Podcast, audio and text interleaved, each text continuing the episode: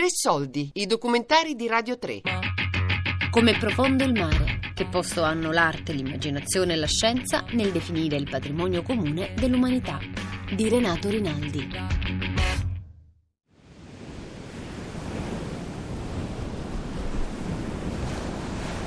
L'océan. C'est quoi l'océan Comment raconter Dal punto di vista artistico è molto difficile raccontare perché è quasi impossibile da raccontare. perché è talmente vasto da, non, da in un certo senso non poter essere raccontato. Forse bisogna andare nel Pacifico e chiedere degli artisti delle isole pacifiche di raccontarlo, perché forse solo loro hanno eh, la conoscenza culturale, storica per poterlo raccontare e in un certo senso quello che raccontiamo qui in mostra è appunto non il racconto dell'oceano, ma il racconto delle istituzioni scientifiche legali che cercano di regolare l'oceano. Per quanto riguarda il patrimonio eh, comune dell'umanità, eh, non soltanto il concetto è fresco, ma c'è anche qualche problema di interpretazione perché comunque nel concetto si intrecciano altri concetti e altre definizioni che diciamo il buon senso comune può dare per scontato, ma che effettivamente a un'analisi giuridica più stretta possono presentare delle difficoltà. Per esempio, una cosa banalissima, che cosa si intende per umanità? Gli abitanti degli stati contraenti? Gli abitanti degli stati contraenti e non contraenti? Le persone viventi? Le persone non più viventi e le persone future? Rimangono sciocchezze, però poi all'atto pratico possono generare delle differenze. È l'insieme degli esseri umani, viventi, perché insomma quelli che sono morti non usufruiscono più del mondo, delle leggi del mondo o della vita pratica, giusto? Quelli che devono nascere avranno gli stessi diritti che abbiamo noi, certo. Sì, però no, siccome non sappiamo quanti sono e quando verranno, eh, si parla dell'umanità vivente. Eh, almeno io in questo momento. Posso pensare che boh, tra, tra, un po' nasceranno altri 150 umani e devo considerare anche quelli. Boh. Però è nostro, la nostra eredità quella che erediteranno, no? È quello che lasciamo noi nel bene e nel male. L'umanità è intesa come generazioni presenti e future, di tutti gli stati, contraenti e non contraenti, e soprattutto di tutti gli stati che abbiano o non abbiano un litorale, questo è indifferente. Questo è importante perché significa, è anche messo nero su bianco, che le risorse devono essere anche preservate per le eh, generazioni future quindi anche quando lo sfruttamento è a beneficio di tutta l'umanità, deve essere uno sfruttamento, come si direbbe oggi, sostenibile. Deve essere per uso di pace. Ci sono guerre e guerre poi, no? Se io devo pensare... Eh, ci sono guerre e guerre, ci sono guerre per interessi economici, ci sono guerre perché... Eh, un popolo è stato assediato e gli è stato tolto la libertà e questo popolo vuole riprendersela, vuole riaverla. Quindi è chiaro che è legittima, è legittima, eh, però ci sono delle regole di guerra. Per cui ti dico sì, è legittima nel senso che c'è, esiste. Eh, il principio soffre di tutti i paradossi del diritto internazionale pubblico. Il diritto internazionale pubblico basandosi essenzialmente sulle prassi consolidate, è un diritto che di per sé ha, non, non ha delle basi fisse. Quindi si discute a livello di dottrina dell'interpretazione di quanto è stato fissato nella convenzione e di quanto è stato proposto in diverso modo dagli stati contraenti. Una di queste proposte è la seguente il principio di diciamo così, uso pacifico non è insito eh, in maniera automatica il principio di patrimonio comune perché comunque anche, comunque anche diciamo così l'azione bellica è un'azione per certi versi legittima degli stati a livello internazionale e quindi bisognerebbe contemperare il principio del patrimonio comune con il principio dell'azione militare.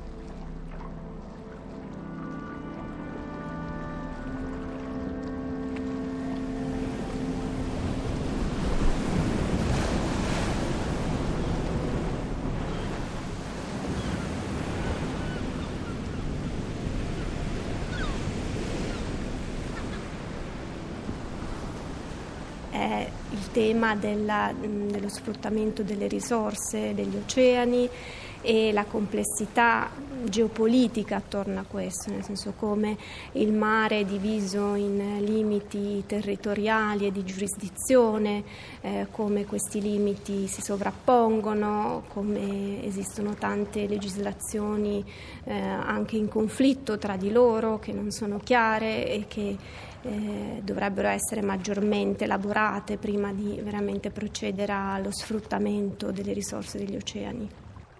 Forse mostra non, non cerchiamo di, di, uh, di, creare un'altra narrazione, però cerchiamo di, di osservare quali sono dei, dei punti uh, di inizio di un racconto scientifico o di cercare di capire quali sono stati i motivi, per esempio, per, per, sviluppare una certa tecnologia o per sviluppare anche una certa legge. E perciò di guardare con una certa distanza e, e comunque cercare di fare capire che comunque c'è anche sempre un motivo politico per cui, per cui un tema viene dibattuto, analizzato, finanziato all'interno di un discorso scientifico. Oggi appunto siamo in un periodo, in una fase, in un momento storico, si può dire in tanti modi, e comunque siamo nella necessità di radicalmente mutare la nostra immagine che abbiamo della Terra stessa. E tra le altre cose esattamente nella direzione del riconoscimento dell'importanza fondamentale di oceano, dell'oceano, e siamo costretti a fare questo oggi esattamente da quell'insieme di processi che sbrigativamente noi definiamo con il termine di globalizzazione, i quali processi appunto si fondano sulla produzione di un pianeta, il nostro, che va riconosciuto nella sua globalità. Ora questo tipo di riconoscimento fa sì che l'oceano periferico fin dall'inizio nella storia dell'umanità, assume invece una funzione centrale.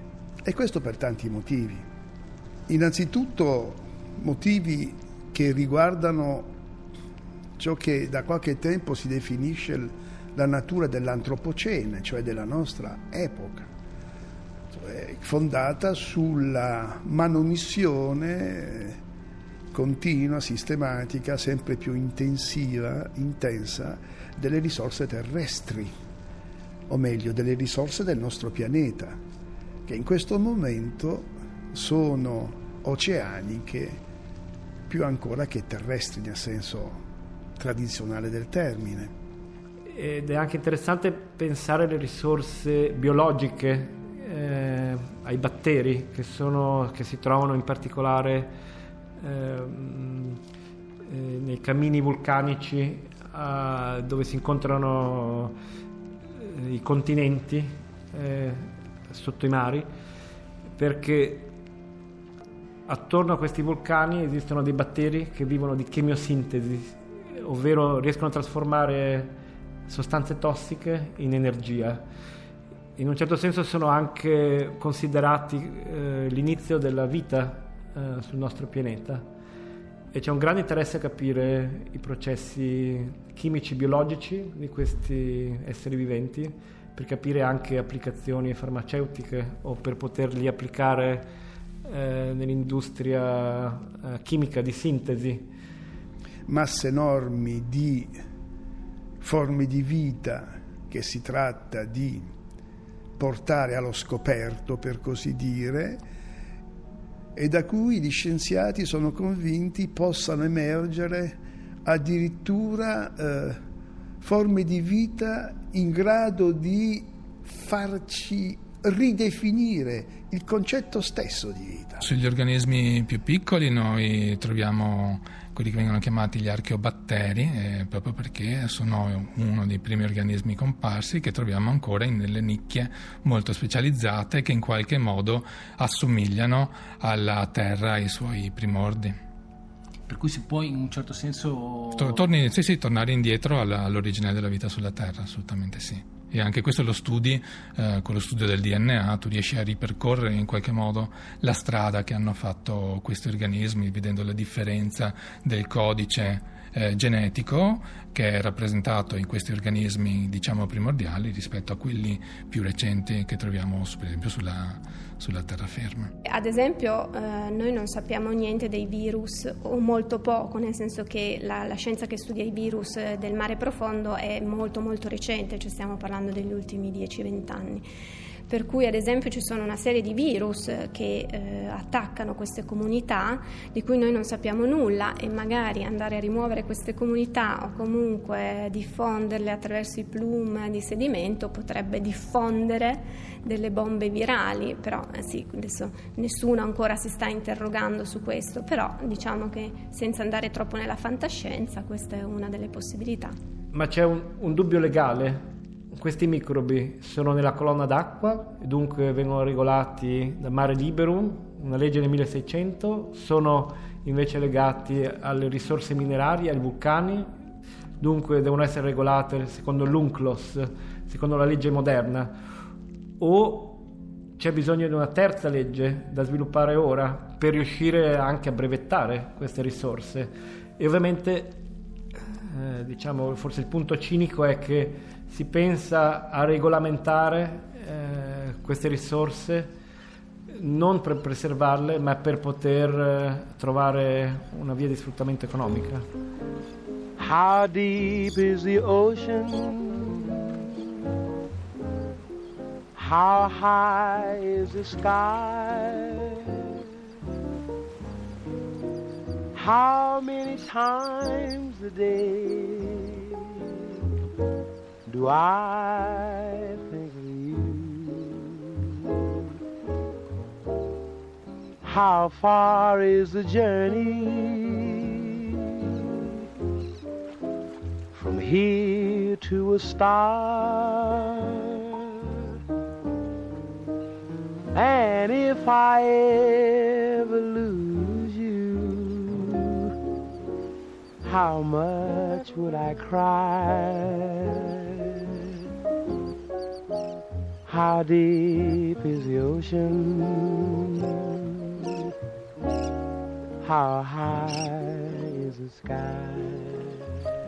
Dunque, una nuova epoca che si annuncia, anzi che è già in atto e che riguarda appunto l'estrazione di valore da quelle parti del nostro pianeta che fin qui sono state trascurate rispetto al grado intensivo di rielaborazione e di sfruttamento da parte del capitale. Questo oggi sta avvenendo e sta avvenendo, ripeto, sotto una duplice forma. Da un lato si eh, procede nei confronti del fondo del mare come fosse la faccia della terra, ma questo è ancora una forma, per così dire, elementare c'è una forma più avanzata, più sottile, strategicamente molto più decisiva, che riguarda appunto la valorizzazione, chiamiamola così con un eufemismo, uh, delle risorse oceaniche in quanto tali. E da questo punto di vista si tratta davvero di ridefinire l'entità stessa di ciò che continuiamo a chiamare oceano. And if I ever lose you, Come profondo il mare, che posto hanno l'arte, l'immaginazione e la scienza nel definire il patrimonio comune dell'umanità, di Renato Rinaldi.